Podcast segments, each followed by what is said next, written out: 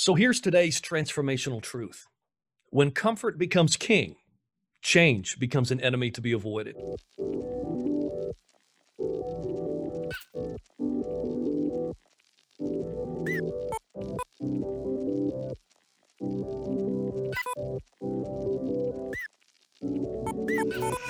Welcome to the Transformational Truth Podcast, where we're committed to eliminating the obstacles that take the joy out of life and leadership.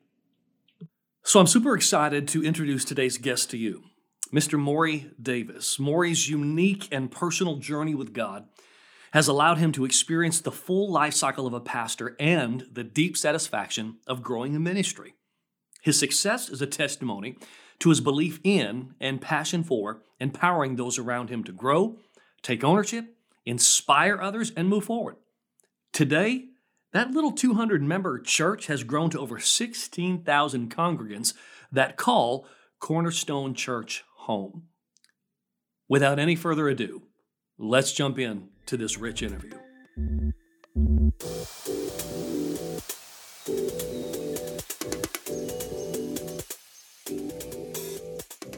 So here's today's transformational truth. When comfort becomes king, change becomes an enemy to be avoided. And today we're talking about a leader's calling to lead through change because change is inevitable. But leading people through change can be challenging. The first question in people's minds are how is this change going to affect me? And the leader is often faced to navigate a lot of emotional pushback from those that he or she is leading when going through change. And this can produce a lot of pressure and stress on the leader. But there are tools that we can employ to help us successfully navigate that change. And here, helping us unpack today's transformational truth, is a specialist in church growth and leadership development, Maury Davis. Maury, welcome to Transformational Truths. We're really, really honored to have you on today. Thank you very much. I'm honored to be with you, Pastor, and to share with the people that watch you and follow you and that you're impacting their lives. Well, thank you. Thank you. I've been excited, uh, looking forward to today's interview. So I'm just going to go ahead and jump into the first question. Um, Maury, you've helped countless pastors and leaders navigate the many challenges of leading through change.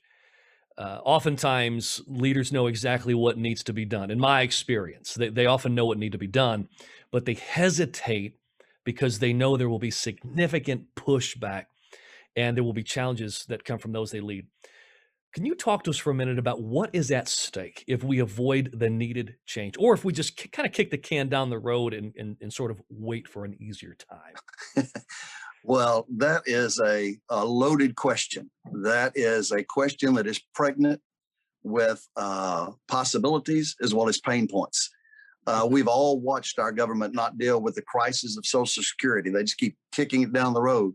We've watched denominations being willing to confront uh, death within the denomination by unchanging traditions and paradigms. Mm. And we have watched churches that used to be thriving still doing what they were doing when it was thriving, and yet it's dying. Uh, change is what you're going to do. Understanding transition is what's happening in the hearts and the minds of the people that are being led into change. And if you can understand the power of process versus the power of change, uh, you can do that. If I was going to talk to you about reaching your potential today, I'm, I'm, I'm actually working on a whole nother set of lessons, but so it's kind of where my headspace is. I would say everybody wants to reach their potential, and most people say, "I'm reaching my potential." You can't reach your potential if you don't develop your capacity. Mm. So you have to focus on capacity, and capacity includes your emotional health. Your your brain can be a doctorate, but if your heart is damaged at 15 years old and it's still got a 15 year old sensitivity level, you know, you're not living with scars, you're living with bleeding wounds. People that are wounded are bleeding out. And so their head could get there, but their emotions can't. So their capacity is not limited by their intellect, their capacity is limited by their emotional health. So that's a whole nother subject, but it's the same paradigm. This is the change that needs to be made. Almost all of us know what it needs to be, and it's going to be painful um, you know, we got to change worship leaders. Wow. Everybody in church loves Fred. Uh, we've got to change uh, service times. Mm-hmm. We we got to change uh, the women's ministry president. Mm. How about we've got to change pastors? Mm-hmm. Right. It's time for the the old bull to be put out to pasture. I mean, it's time to go. And, and, and leading personal change is as painful as leading people in change. Right. Change is painful. And so leaders have to be convictional about the change. So the year 2010 comes around, and our church has gone from when I got here in 1991, a little church on a gravel parking lot, one of the just old rundown, going broke church, being repossessed by the bank. And now we're a church with about, uh, we hadn't built the new building yet, so probably $40 million, $38 million. We, we ended up building a $17 million children's ministry connect area and, and three children's sanctuaries because children's ministry is the change in the future. It's no longer the preacher in the pulpit that is number one draw. It's right. no longer the worship team. Uh, there's the, you know, community, hospitality, children's ministry exceed those, which is change. And we didn't lead it, it just happened. Right. And culture shift. And so, um, I had a guy come in and, and they said, Hey, you know, your church is aging exponentially. We did, you know, an assessment. And I think I recommend every church do an assessment at least once every five years of an outside consultant that helps you analyze every structure in the church. You need to bring fresh eyes in and say, right. how where are we? Because mm. if you're in it, you can't see where you need to be. Change that I led through process produced the intended result. The change that I led through conviction, but no process, produced lasting damage. Wow. And so that would be something I would say to people. Uh, and the process takes a lot more work. It takes meeting after meeting after meeting. It takes not saying, well, I know what God said and they just need to follow me. You can say that to yourself, but you're going to lose people unnecessarily. Right. And the business model, it's easier to keep a customer than get one.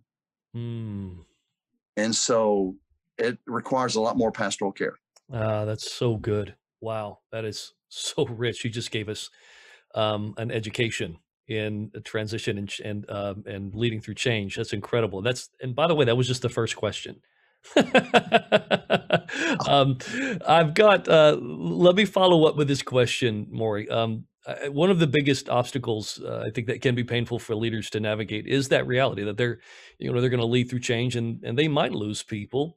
Um, mm-hmm. And you just answered some of that um, and people it's usually people they care about. It's they're, they're going to walk away. You know there's going to be emotional charge moments um, challenges for pastors and leaders you know because leaders and pastors especially in ministry we care about people. And so making the needed change even even if they take the steps and they have the meetings it's possible that some people just they're just never going to get on board. They just don't like the direction. What advice would you offer for leaders who wrestle with that reality and and you know even if you do it right you're going to lose somebody. Yeah. Change is painful uh, change cost uh, it's just part of the the dna of change uh, and you have to be okay with it. If you've done everything you need to do as a leader i have loved them i have led them i didn't dictate to them right. And then some of them don't make it. Right. Uh, it's okay and you have to look at the life of jesus you know, Jesus had a whole crowd, thousands of people, but he needed to make a statement that was controversial. And he mm-hmm. said, Unless you eat my flesh and drink my blood, you're not me. And the people thought, That's cannibalism. We're out of here. We're gone. Right. Well, he turned around and looked at the disciples that were left. He didn't say, Please don't leave me. Mm. Are y'all okay? He said, Really, in plain language, you want to go with them? Hmm. In other words, make a decision. Uh, he, on the day of his ascension, he's been buried, resurrected, and now he's going to go up. 500 people are gathered, and Jesus ascends, and the angels, you know, wait in Jerusalem for the promise. The same Jesus is going to come back the same way. Only 120 people, 380 people didn't follow him into the next change of giving birth to the church from his personal presence to his purpose, hmm. which was to give birth to the church. Right when he said it is finished, it wasn't finished. It was just starting. His part was finished. We mm-hmm. still have mm. stuff to do. And most people don't understand that. Am I finished in this season of life? Okay, I'm finished. Well, everything's not done. It, it doesn't matter. My part's finished. Now it's the next generation's the next pastor, whatever the case may be. I just need to do my part. Hmm. I'm not God. I'm not doing everything. I'm doing my part. Right. Anyway, now I'm thinking you're standing in a crowd. Jesus has come back from the dead. and he ascends in the clouds, an angel speaks to you from heaven. And almost four out of ten, four out, four out of five people don't follow the instructions. Wow. If Jesus couldn't get four out of five to follow him into the next season, we need to Mm. understand, not being Jesus, everybody's not going to make the journey with us. And it has nothing to do with our leadership. The first part I told you was make sure your leadership is right.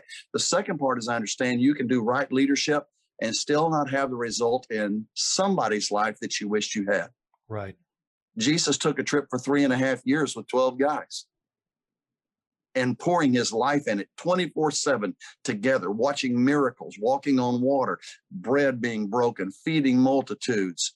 Hmm. Uh, Jesus loving people like the Samaritan woman or lepers or all the stuff Jesus did that said, Man, I'm different than anybody's ever walked. I love everybody. He lost Judas, one out of 12 of disciples, the highest level leaders in his Mm. ministry. He lost one out of 12 about every three and a half years. Wow. A lot of us get upset when we lose a few people in our numbers, but we get hurt when there are people we have buried their mothers, we buried their fathers, we uh, dedicated their children, then we married their children and, and dedicated their grandchildren, baptized their family. And they say something like, My season here is over Hmm. which to me is one of the most ungodly statements Christians make today. You know, the Bible says a tree that's planted bears fruit in every, Every season. season. Seasons are not an indication that you need to leave your assignment. Right. They're an indication that it just is a drought. It's just a little dry right now. Right. Hang right. on, the rain will come. Right. Well, it's flooding here. Well, hang on, there'll be a drought. And somewhere in between, the water will be at the right level for you to be happy. But if you uproot yourself, you're never going to bear the kind of fruit you would if you would plant yourself. Mm. Now, the Lord may lead somebody to go, but it's not a season, it's a leading. Right. The Spirit may lead you. Uh, so, you know, when when we've started churches in our church, I've let the pastors I start churches with ask people that want to go with them, start meeting them in a Sunday school room. And the question is not, is your season here over? It's, are you led to go start this church? We're going to Mm. bless that. Right. Well, you know, we're just not happy with the new music. That's not how God leads you. Right. So, so losing people is part of change, and it's always the cost. It's how you lead change. And if you know, I led it right, I loved them, I led them, I processed them. They made a decision to not go with me to the upper room. You can still have a good experience in the upper room all by yourself. Hmm. Wow. Wow, wow, wow. So rich. Um, uh, ladies and gentlemen, Maury Davis is dropping his own transformational truths today on transformational truths. This is gold. Um, we're getting an education today in leading through change. Um, you've already done a little bit of this, Maury, but but maybe you've got one or two more pieces of advice or wisdom that, that would help a leader right now who's facing change. They've got to lead through, through some change, just practically. Now, you did on the top end of this interview, some of this, it was golden. But is, is there anything else that you would say, hey, if you're leading through change, there's a couple of things that you need to keep in mind as you navigate? Yeah. As you're moving through change, the number one person to focus on is you. Hmm. Uh, you have to focus on yourself. You know, Paul said, Those things I want to do, I don't do. Those things I don't want to do, I do. He did something most leaders don't do. I call it transparent introspection. Hmm. As a leader, I'm going to let you take the journey with me by watching me take the journey with me. I Hmm. just, uh, my brand new book, Hindsight 2020, uh, has a list of the 10 things I got wrong, seven things I got right. And uh, I went through those things of um, micromanagement, didn't continue my education, didn't honor people correctly. And I had and I had all the pastors that worked with me come for this roundtable. They said you got to write a book out of it in 2018. It just came out. Wow. And and so, you know, I'm going through the book, and then Martine, who's connected to Sam Chand, said, You got to come down here and shoot videos, master classes, go with this book. Well, as I'm going through the study, I've identified what I did wrong, how it affected uh, the music pastor, how it affected the marketing guy, uh, uh, you know, how I didn't develop my my disciplines and study by staying in school. Uh, and I got connected, just limited to my pool of who was influencing me. And even though I had a great leader that had built a mega church, once my church got bigger than his, the reason it kept a lid is I hadn't kept myself growing and changed my disciplines of thought process. Um, and so you go through the process of why did I do what I did? Because I've never intended to hurt staff members. I've never mm. intended to discourage staff members. Right. I've never intended, you know, we all want to develop our staff, but what I was doing was hurting them. And so as I'm going through introspection, I discovered that I had shadow motives in my life. Mm. And the and you remember when the the psalmist said, "Lord, search me and try me." You know what he's really saying? I've done my best, but I need something deeper than me. Uh, and he ah. invited the Holy Spirit into his life. And as I went through Dr. Sam Chand's consulting and Dream Releaser coaching with uh, his wife, uh, Brenda, and, and that team there, and it was developing different thoughts and going through exercises, I began to introspect. And I discovered what I call shadow motives. They're motives that affect you that you don't know are affecting you. They live in your subconscious. Wow. And because I went to prison at 18 years of age, didn't get to go to Bible college, did online correspondence with the Assemblies of God, I think in every room I walk in, it's Dr. Chand, Dr. Bowen, Dr. this, Dr. that. By the way, here's Maury. Mm. And I think the subconscious motive was I lived every day to prove I was bigger than my shame and my guilt. Wow. When you're a proving leader, you hurt people in the process. Doesn't mean you can't do something miraculous.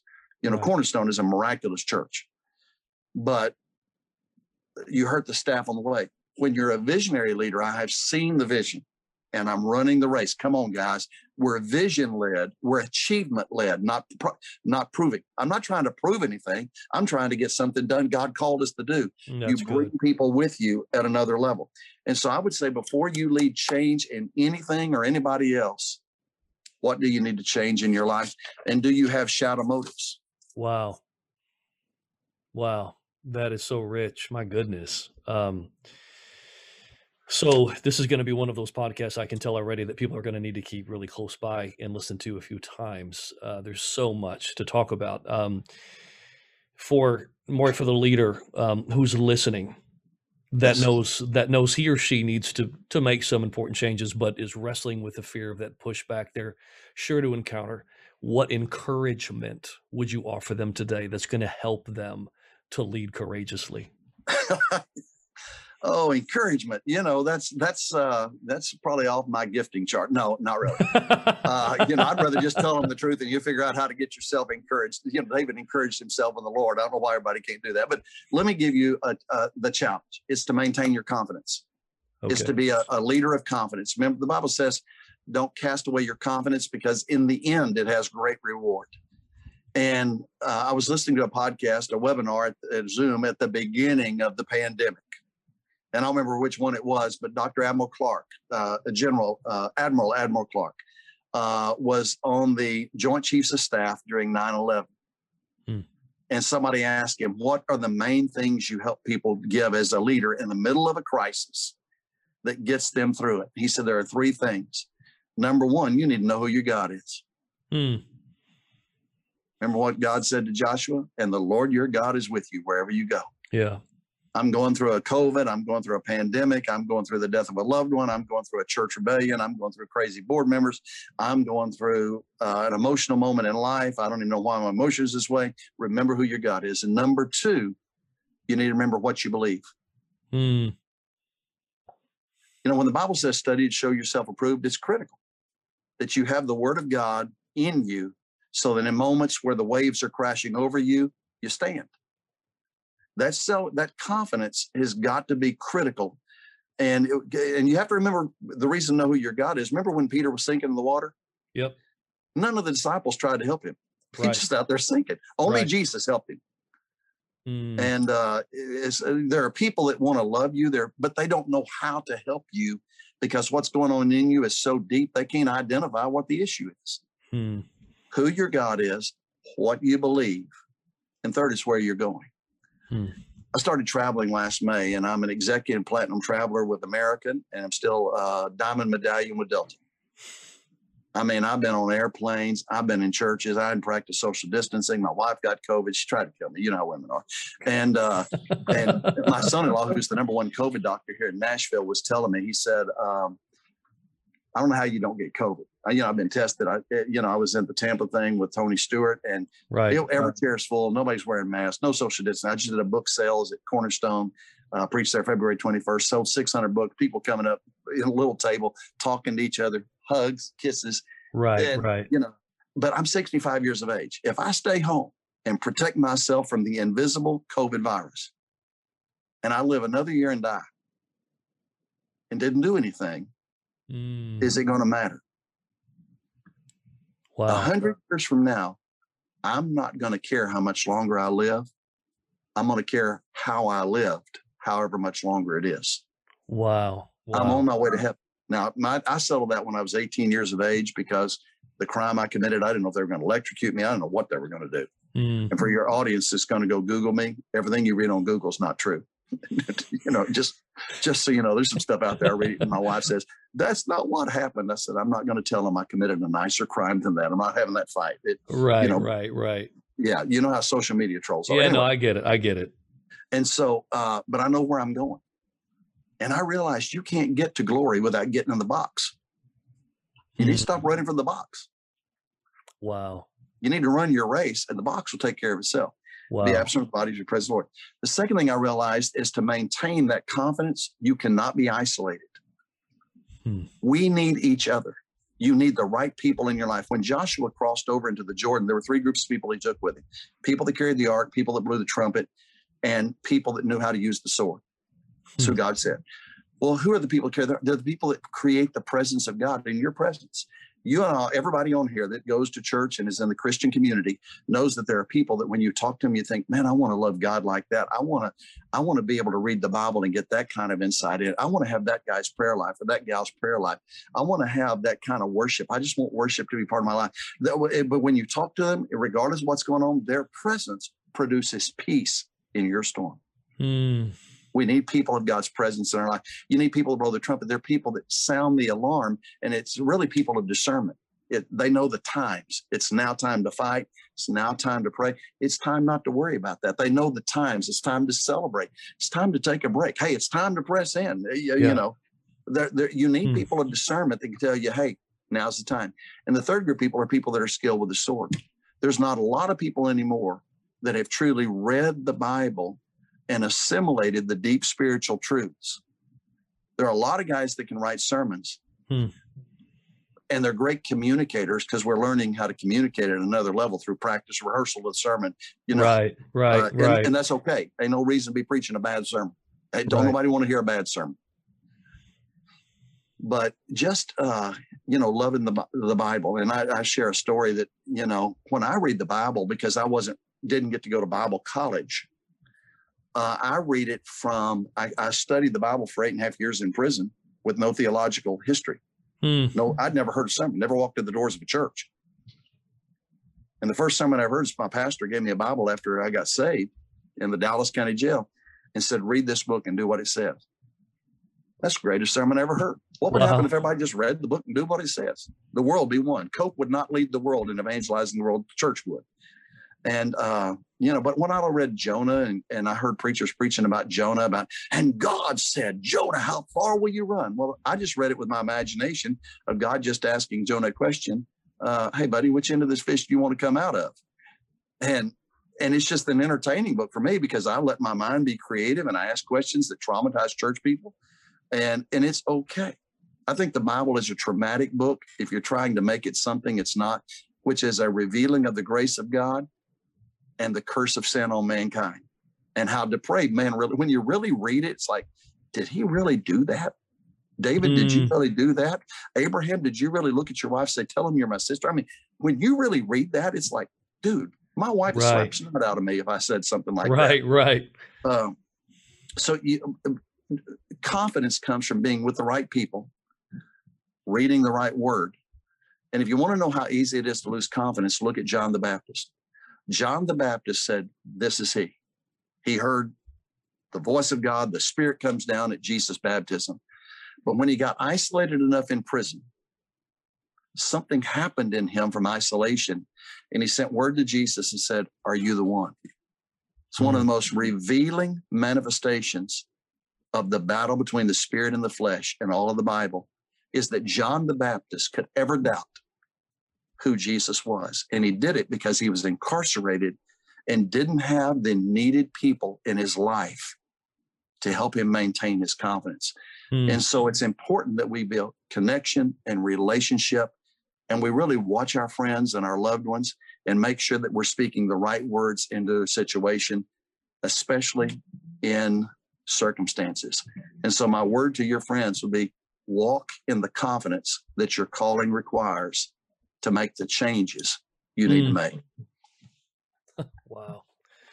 Incredible. Um, recapping today's transformational truth when comfort becomes king, change becomes an enemy to be avoided. My goodness, this was um, rich. Uh, the the the nutrition of wisdom was dense in this. It was incredible, Maury. Thank you. Where can people find you?